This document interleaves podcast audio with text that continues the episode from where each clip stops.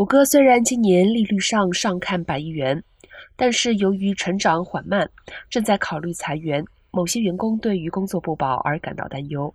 根据名称，谷歌检测与发展的评级制度设计方式，让员工容易得到负面评分。